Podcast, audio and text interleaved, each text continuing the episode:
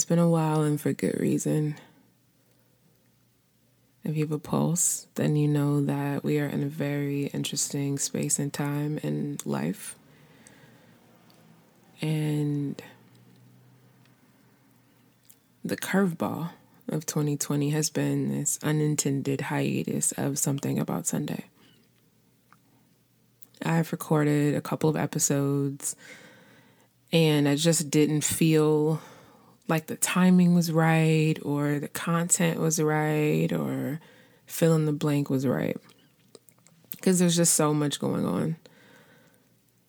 And finally, in this month of June, I've I'm ready to be back in this space of sharing unapologetically what is going on in my brain, feels that are happening in my heart, and somewhat succinctly share about my feelings and my thoughts about everything that has been going on in the world around us. If this is your first time tapping into something about Sunday, I want to welcome you here. If you are returning, I want to welcome you back. It's Osha, and here's a new episode of Something About Sunday. We are currently in the month of June 2020. It's been a hell of a year. I think that's a bit of an understatement. And I was contemplating a few things. Um, for those of you who have reached out personally to check on me, I greatly appreciate you for your love and your consideration and your thoughts. All things considered, I can't complain.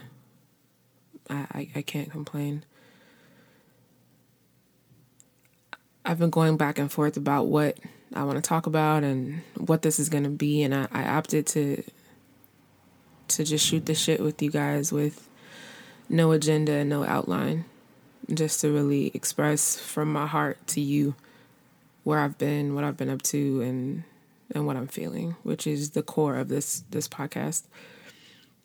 But before I get into any of that, I wanted to do a check in with myself, and I, I ask that you you do the same.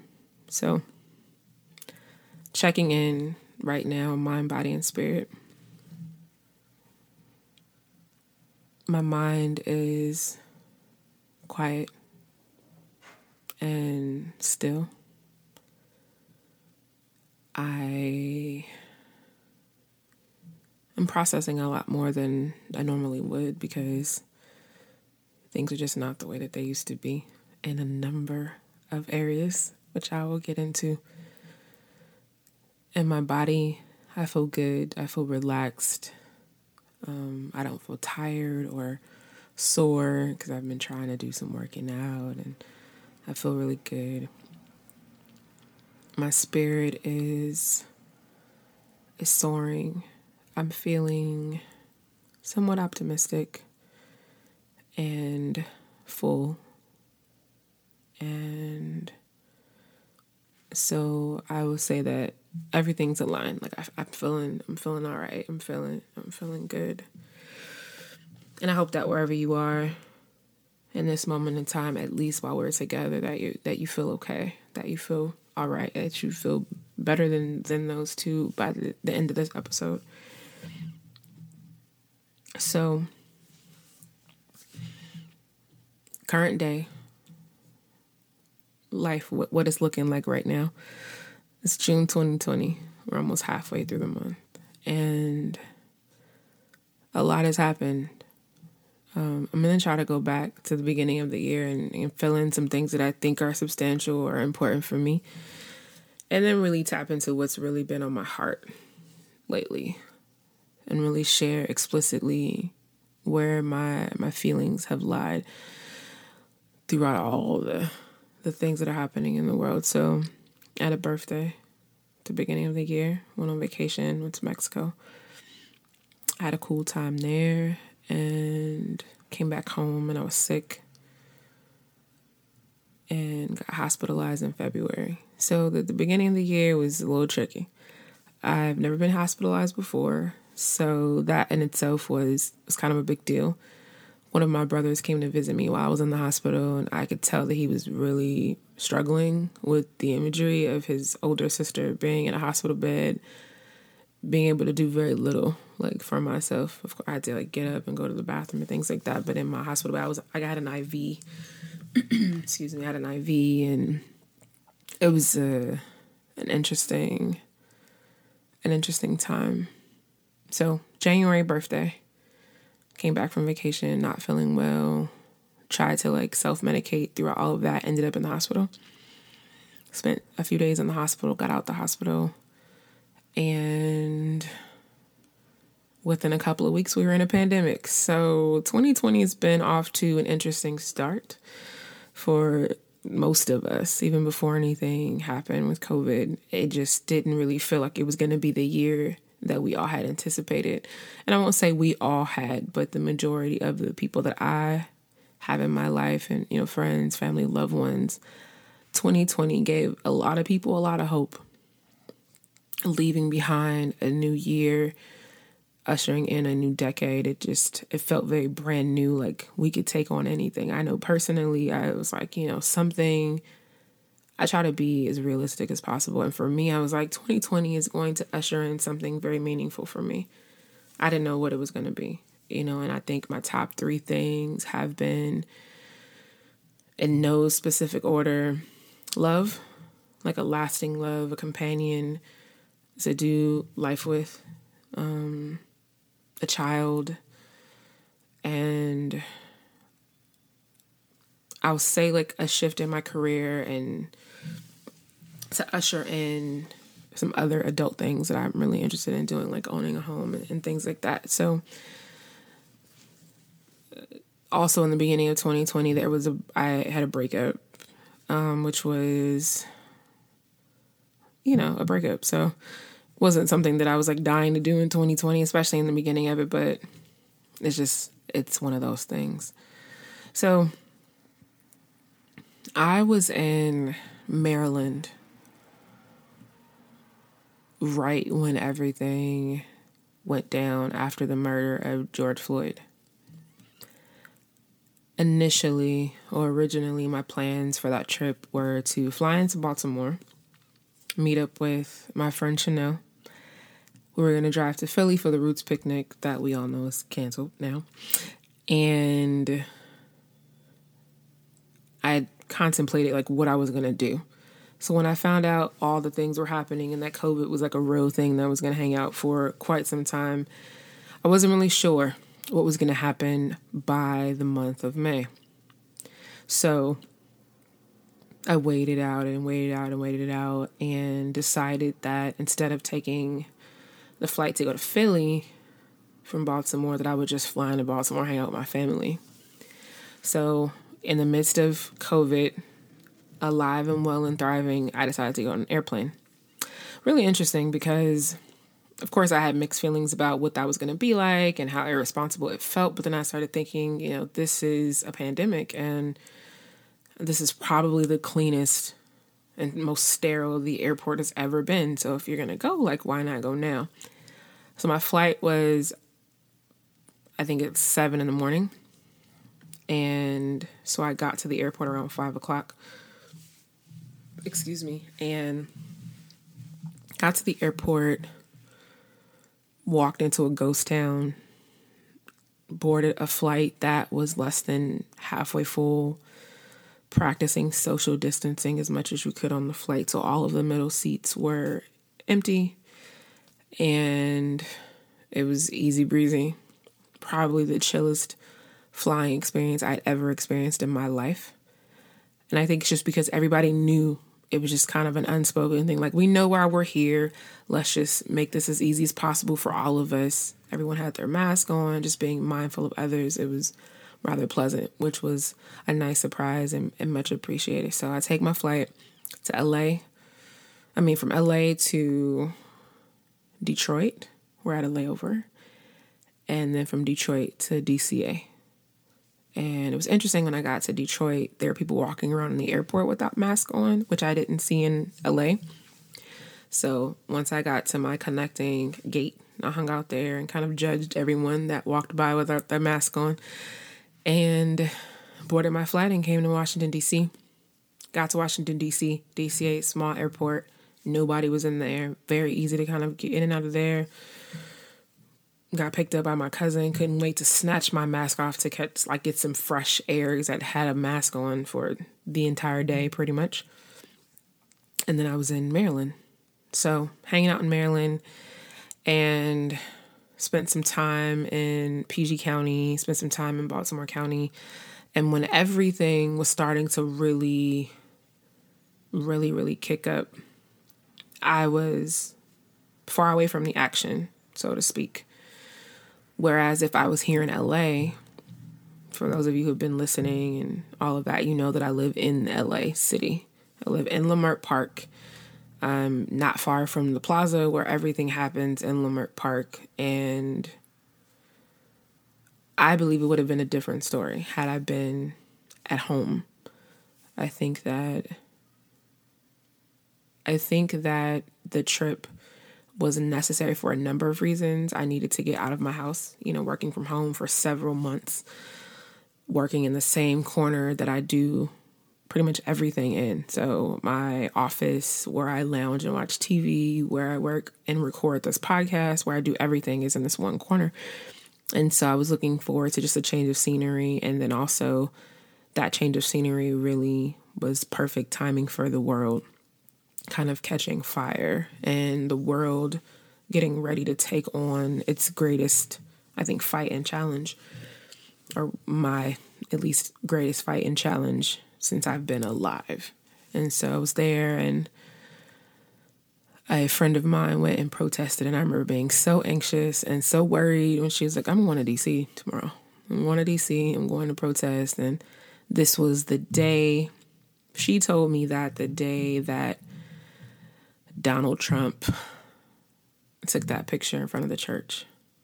You know, when they like shot the rubber duckies, and I call the the rubber pellets rubber duckies. So the day that they shot the rubber duckies into the crowd so this fool could take a picture. This is the day that she tells me she's gonna go to that very same area. So I was concerned because I'm mama bear, and she went and something that she said jokingly that probably had a, a, a, lining of seriousness was like what am i going to tell my children in 20 years when they ask like what i did? And i remember her saying that and she went and protested and she was fine so that was great. And but i was thinking about that like well what am i going to say 20 years from now when i'm talking to my niece who's 3 you know, who'll be 23, who who remember vaguely having to wear a mask and being uncomfortable when she went out in public. What will I be able to say that I contributed to this time and all of the years to come after this time? And so that is when my brain started to process and think through everything that I've experienced, everything that I've lived through and how I plan to show up. And of course, you take to social media, which most of us do, and I'm on there and I'm ingesting all of this rhetoric and I'm gonna keep it funky with y'all and just and really just say what I want to say. So I take to social media or I go to social media and part of me was proud at the level of information that people had access to, that they were reading and understanding and sharing. And the other half of me was a bit annoyed because there was just a lot of shame in a lot of what was being shared online.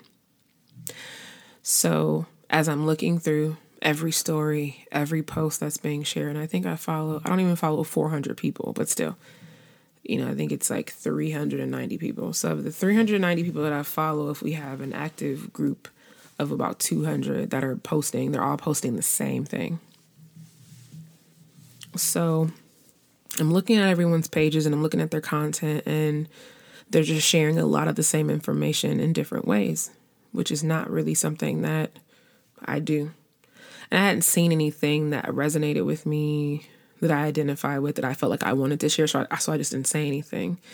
And it was interesting because there was a lot of like, you know, check your timeline and see who's saying what. And if you, you know, if the people are being silent during this time, then you need to look at who you're following and all that kind of shit, right? So I'm looking at all of that. And of course, I'm, I'm thinking about myself like I'm really quiet. I don't have anything to say. And, and I have things to say. I'm not going to say that I'm an opinionated person, but I have a voice, you know, so had a couple of conversations with some friends about kind of where they were and how they were feeling and all of that. And I, I, just didn't have, I didn't feel compelled to post. So I didn't post. And then there was a post that I saw that spoke to me that was right up my alley. And I wonder if I can pull it up while I'm talking to you guys. But the post, the reason why it stood out for me was because it it was more around strategic planning there was a lot of protest protesting that was happening and still a lot of protesting that is happening. I haven't protested in about 4 years.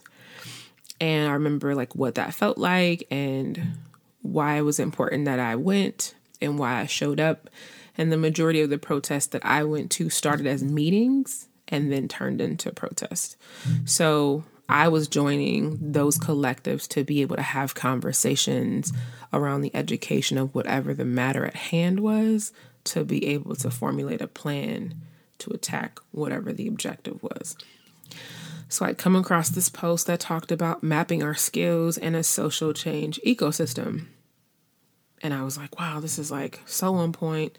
This is exactly kind of where I am and like who I am. So we're talking about like equity and inclusion, liberation, justice, solidarity, uh, resiliency, interdependency, and it's just like all of these things that spawn from that. So everybody plays a role in social change. And for me, it was really important to identify like my role. And so when I saw this post, I'm like, oh, this is the thing. Like, this is the one that I'm going to share where you look at like the framework of social change and what part you want to play. And so, of course, I thought about controversy, which is, you know, the event that I do where we come together as a collective and we have a conversation about various things. Sometimes it's curated around one topic, sometimes it's not. And so that was the first place that my mind went like, you have to have a controversy. And then I, I didn't even feel comfortable doing that, you know, not wanting to to feel like I was trying to capitalize on a moment, which isn't what it was, but ingesting so much shit from social media, I, I started to get a bit scatterbrained about like what I was doing. So I remember when I posted um, the post about like mapping out our roles during this time and like what the framework would look like and what position I was going to play in all of this. I had two different people reach out to me, ask like saying that they were looking for me to say something. They were looking for me to say something, and they were looking like to hear my voice and what I was going to do. Excuse me. And so I started thinking about that and wanting to like fine tune my voice, also thinking back to me being away. I really appreciated that time because that's what it gave me time to do. I didn't have time to be home and get pumped up by my friends, to be out on the streets, angry and irresponsible. I was on the East Coast, far, far away from home, where I was able to cry because two days straight, I had a moment where I was like minding my business and then tears just fell and wouldn't stop. And so I was able to process my emotions and start to think and have different conversations to be able to come back home to, to really kind of get to work. And so throughout this time, what I have decided my role would be and what my activism would look like is just having conversation. And at some point in the near future, within the next two to three weeks, I hope to be able to put something together virtually or in person. Probably in person, where, I mean, excuse me, probably on online because obviously we're still in a pandemic. Um, and that was one of the deterrents for me being out protesting. I was one of the few people when COVID first hit, like that whole stay at home, safer at home situation. I didn't go anywhere unless I went to the grocery store. I was only going to the grocery store and checking on my dad. And after being in the house for, you know, three months is after that is when I was like, okay, I did my part. So I started to branch out, you know, here and there to go see friends and like my mom and stuff like that. But for the most part, being really cautious. Even when I was in Maryland, I was really nervous because Baltimore was opening up and restaurants were opening up for like in person dining or whatever. And I was really, really nervous about it. And yeah, so I have been sitting in like my convictions. I think it's really easy for us as black people to point the finger at everyone for everything that they've done. And we should hold people accountable. But during this time, I've been able to get really clear about my responsibility to myself to my family, to my unborn children, for my community. Like it's a lot of things that I've been okay with that I can't be okay with anymore. I was having a conversation with my cousin who was fortunate to be raised by parents who were progressive and educated and into everything that they needed to be into. And I think, especially as I get older, I know and understand the importance of owning your own development. Our parents bring us into this world, they give us what they can, they do the best that they can, and then we're released in the world to do what we're supposed to do with what we have. And for everything that you feel like you didn't get, that's when it's time for you to own your own development. That's when it's time for you to figure out how to learn what you didn't, what you weren't given, or what you weren't taught. And I feel like that's what's been happening to me a bit of a rebirth around my responsibility to my community and to myself. So I was a person who didn't like politics or didn't get it or didn't understand like why I needed to be all into it. And I feel like the first shift that I had around that thought and idea was with my last official girlfriend, which would have been three years ago. So she, yeah, because we were together when Donald Trump was elected president and actually leading up to election night she told me he was going to win. And I was like, that's not funny. And she was like, I'm not trying to be funny, but these are the facts. Like, look at this. Like, look at look at everything that's happening. And so she was following the news, had always been really, really into the news and the newspaper and politics and just having a very clear understanding of what was happening in the world. And I used to use her as cliff notes. I'm like, well, I don't need to keep up in the news with the news or keep up with what's happening because she's going to tell me what's happening. And I've kind of adapted that as a way of living, you know, where as long as I have someone close to me, like I'm always going to know what I need to know. And that's just like not okay. It's not okay for me to say that I don't like it, I don't get it, I don't understand it. When literally, like, black lives like our lives revolve around all of these things. It's no longer okay for me to be like, ah, I'm not into that.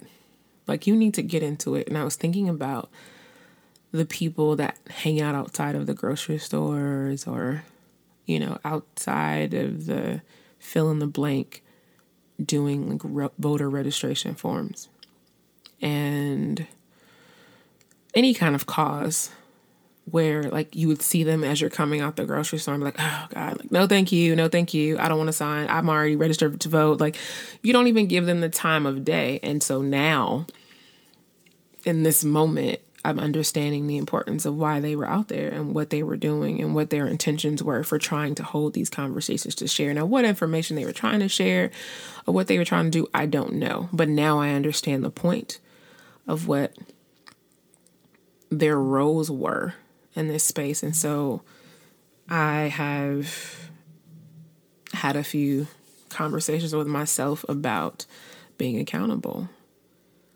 you know, to myself, if to no one else, to know better, to be better, and to do better. And having the knowledge and information, education around everything defunding the police and and it not just stopping at Instagram, right? Because that's the other piece. There's so much that's floating around in the world. And when you look at a social networking site, it's really important that you check your sources and you do your research. And so having those moments with myself where I'm seeing something and instead of just grabbing what I saw in someone else's story and sharing it because it sounds good, what does that even mean? What is it that I'm sharing? What am I promoting to other people? Because regardless of what you think, of what role you play in this world, if you're online and you have any type of following, there is someone who listens to what you have to say and treats it as gospel. Wrong, right, or indifferent, that's just the truth. And that's something that I've had to accept responsibility for whenever I speak and whenever I share, I want it to be for the good of the people who are receiving the news or the information. Of course, you know, when social media wasn't about black people hanging from fucking trees and trans people being murdered in record numbers, along with black people, excuse me, social media was a lot lighter and it was a lot easier to just kind of post foo foo content, and that was okay. That's just not where we are anymore.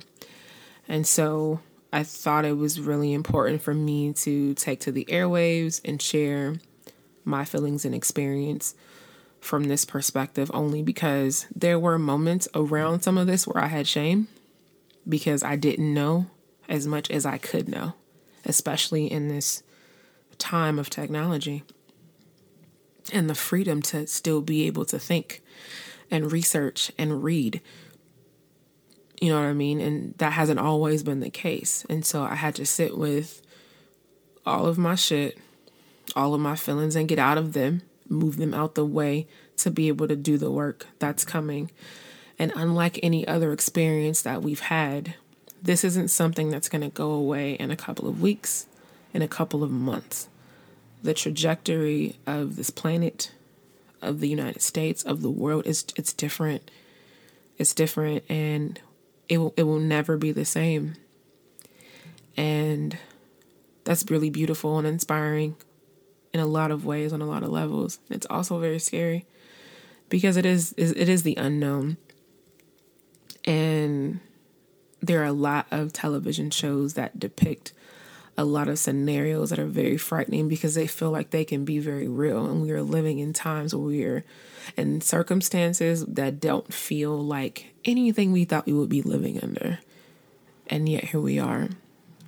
And so as we are out and you are out and your loved ones are out protesting and showing up in spaces, I ask that you look at your blind spots and encourage you to start to have your own town halls within your communities.